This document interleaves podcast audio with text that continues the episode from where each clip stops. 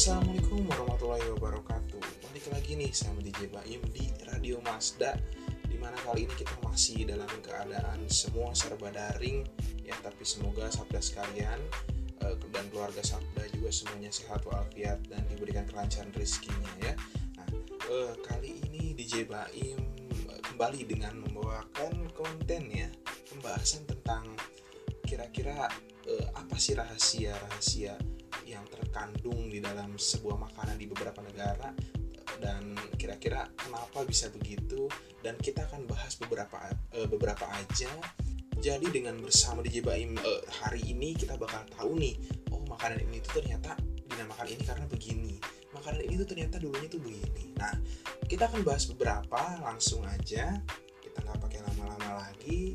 Dan makanan yang pertama ini adalah nasi goreng ya makanan asli Indonesia siapa sih yang nggak tahu nasi goreng? Bahkan nasi goreng bukan cuma terkenal di Indonesia. Di negara-negara yang jauh dari Indonesia yang terdapat orang Indonesia di situ kenal dengan nasi goreng ya. E, bahkan jauh dari Asia pun banyak juga yang mengkonsumsi nasi goreng. Tapi kali ini kita akan membahas nasi goreng yang ada di Indonesia. Nah nasi goreng atau yang kita sebut dengan nasgor ya sabda.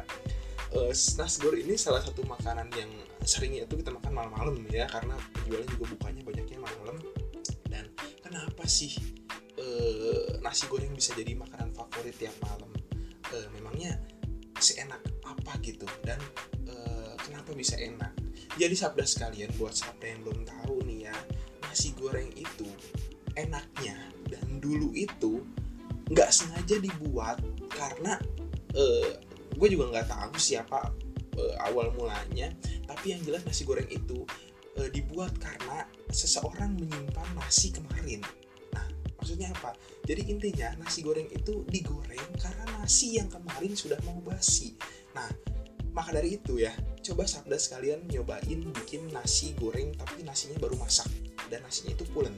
Itu pasti digoreng tuh lembek-lembek gak enak Kenapa? Karena memang nasi goreng itu nikmatnya itu nasi yang sudah lama, yang sudah kering, agak kering digoreng lagi.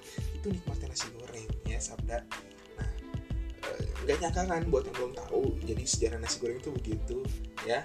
Oke, selanjutnya adalah takoyaki. Ya, takoyaki ini banyak banget di Indonesia dan takoyaki ini berasal dari Jepang ya.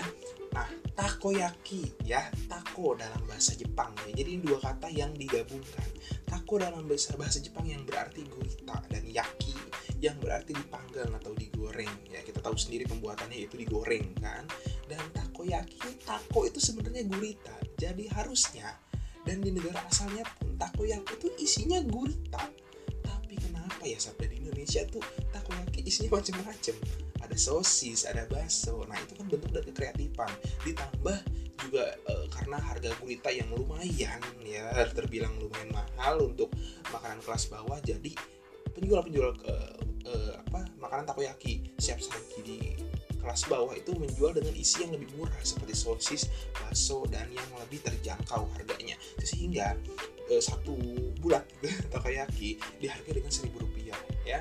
Jadi bisa dibilang bentuk kreatifan dan bisa dibilang bentuk uh, apa namanya menyesuaikan, mengkondisionalkan dengan uh, harga ekonomi di Indonesia yang gurita itu terbilang lumayan mahal ya untuk kelas bawah. Selanjutnya adalah chicken katsu. Nah, chicken katsu ini masih makanan Jepang juga. Ini banyak yang belum tahu, tapi sering dengar, mungkin teman-temannya sabda sekalian sering dengar chicken katsu maka katsu itu mungkin teman-teman mengira bahwa katsu itu dari Jepang gitu ya. Memang chicken katsu itu dari Jepang tapi dari namanya ini ada konspirasi yang nyata. Asik.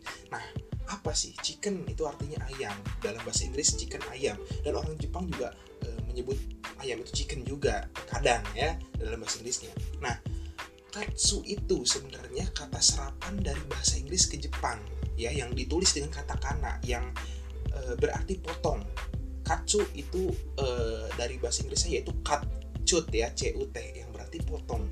Ketika orang Jepang menyebutkan katsu ya men, uh, menyebutkan kat menjadi katsu yang berarti chicken katsu ayam potong. Itulah kenapa chicken katsu yang asli dari Jepang semua tuh dipotong-potong. Gak ada yang satu gelontongan ayam itu nggak ada. Karena chicken katsu namanya juga chicken katsu dipotong ya.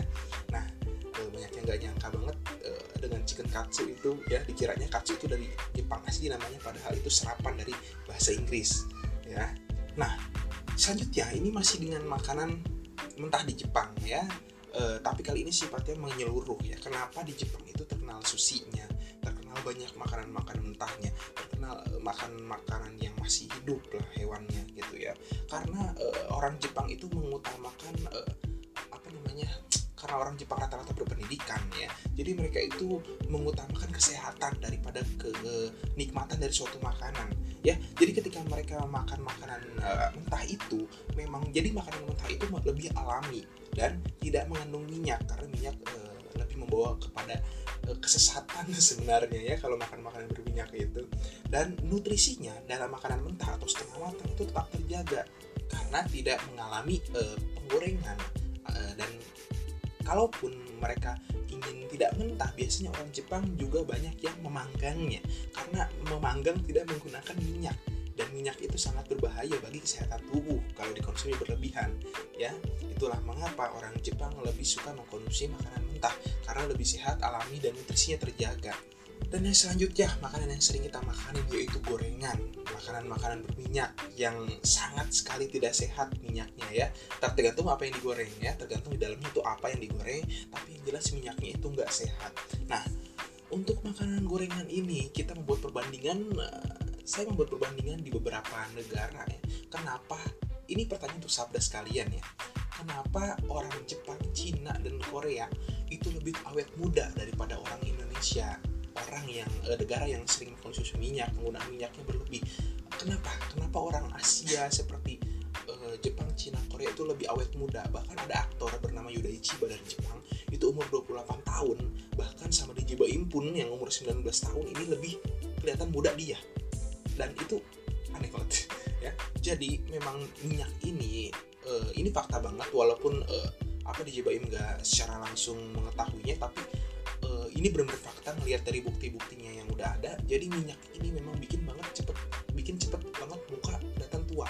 Jadi untuk anak-anak muda sekarang kenapa banyak yang kelihatan tua? Karena memang dari kecil kita di Indonesia dibiasakan makan makanan berminyak sehingga uh, di umur belasan kita sudah kelihatan tua. Coba lihat orang Jepang Cina Korea itu semua awet muda banget sih ya enggak dan selain uh, juga bikin kelihatan cepet tua makanan minyak itu memang mengandung lemak dan itulah mengapa orang Cina Jepang Korea lebih suka makan mentah dan uh, kalaupun ingin matang biasanya mereka memanggangnya jadi penggunaan minyaknya tidak berlebihan. Kayak kita yang goreng-gorengan tuh sampai minyak sampai gorengannya satu minyaknya uh, gorengannya satu itu kerendam minyak semuanya. Jadi nggak kayak kita ya Nah yang terakhir ini adalah pizza ya. Nah mungkin sabda-sabda sekalian tahunya nih mengiranya nih bahwa pizza itu pertama kali ditemukan uh, oleh bangsa Nea, apa Neapolitan di Naples Italia. Padahal nyatanya pizza itu pertama kali ditemukan di, oleh bangsa Persia yang menyajikan roti pipih dengan topping keju serta uh, kurma. Jadi intinya gini, uh, pizza yang sampai sekarang jangan membayangkan pizza yang dulu itu sebagus pizza yang sekarang tidak.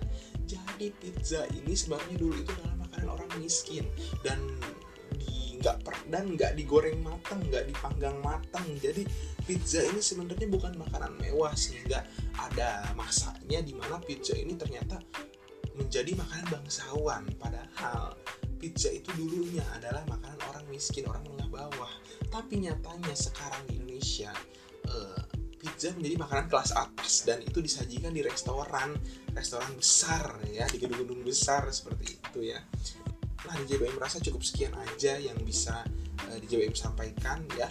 Sekiranya ada ketidakakuratan nah, antara informasi yang satu dengan lainnya mohon dimaafkan uh, jadi di JBM ini membaca dari Google juga dan dari melihat dari fakta juga ya. Tapi uh, kurang lebih informasi yang di JBM sampaikan insya Allah akurat kasih banget buat yang udah dengerin sampai akhir semoga menambah wawasan dan ilmu kita semua di JBM juga sampai juga sekalian dan terima kasih banyak dan Terima kasih lagi dan terima kasih lagi. Assalamualaikum warahmatullahi wabarakatuh.